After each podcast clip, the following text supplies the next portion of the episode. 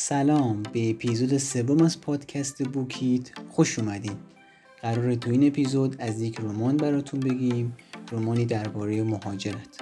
با ما همراه باشید که حرفا داریم.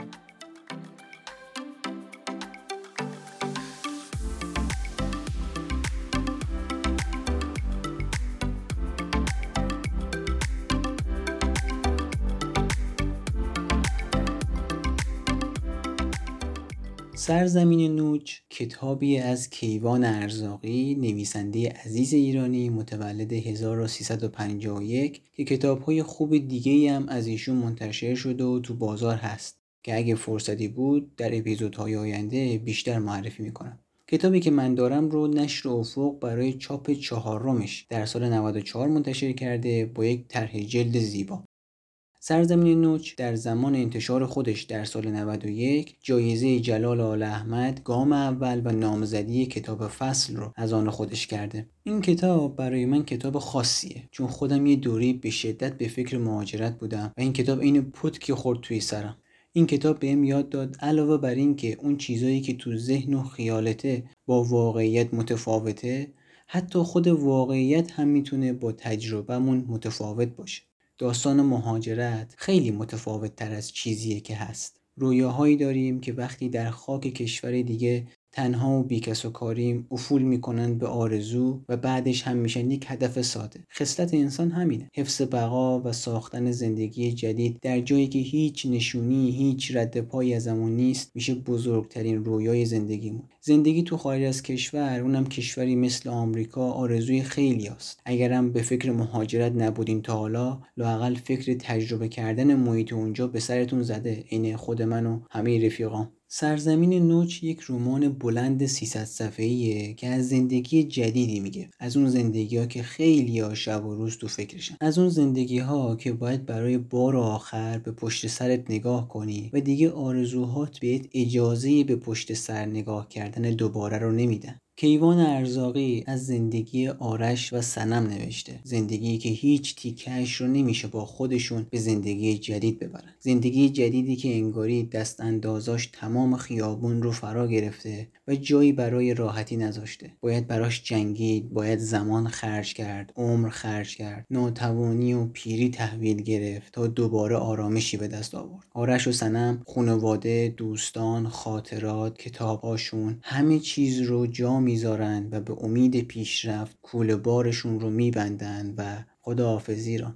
آرش که راوی داستانه جایی در کتاب میگه، دفتر کلاس اول دبستان، دستخطهای کج و معوج، نقاشی، کاردستی، آرشیو مجلات و روزنامه ها، آلبوم عکس ها، خنزر پنزر هایی را که سالها از این خانه به آن خانه کشاندی، حالا اینجا باید تکلیفش را مشخص کنی. همون جایی که تصمیم به مهاجرت میگیری، دوتا چمدان 23 کیلویی نه قدرت تحمل این همه خاطره را دارد و نه تو میتوانی دل بکنی از همه چیزهایی که زمانی دلخوشی تمام زندگیت. چقدر سخته که مجبور باشی از بین ارزش‌ها و معیارات یکی رو انتخاب کنی. داستان اینطوری شروع میشه که آرش نوستالژیک ما با صنم عشق آمریکا تصمیم میگیرن مهاجرت کنن. آرش و صنم به تمام داشته‌هاشون پشت میکنن و به دنبال پیشرفت میرن تا در آمریکا در کنار دوستان معدود ایرانیشون زندگی کنن. ولی اینقدر هم ساده نیست. ماجراها تازه بعد از رسیدن به خاک جدید و پریدن حس و حال آمریکایی بودن شروع میشه. به کدوم قلب گوش کنی؟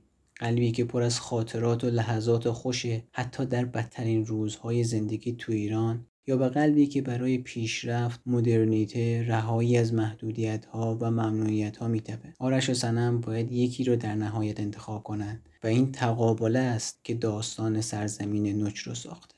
خیلی دوست دارم از داستانش بیشتر براتون بگم ولی حیف و میل میشه به نظرم. دوست ندارم کتاب رو به عده خاصی توصیه کنم ولی به نظرم برای کسایی که به فکر ازدواج و در ادامش مهاجرتن یا کلا آدمایین که عشق مهاجرتن کتاب خیلی جذابیه. کتاب برای کسانی که در جامعه ایرانی آمریکا نبودن لحظات قشنگی رو بهشون هدیه خواهد کرد. من خودم کمتر رمان‌های ایرانی خوندم یا وقتایی هم که خوندم دیدم خوب نیستن با کمال تأسف. حالا یا رمان‌های ایرانی اکثرا خوب نیستن یا انتخابای من خیلی افتضاحن که اینم بعید نیست.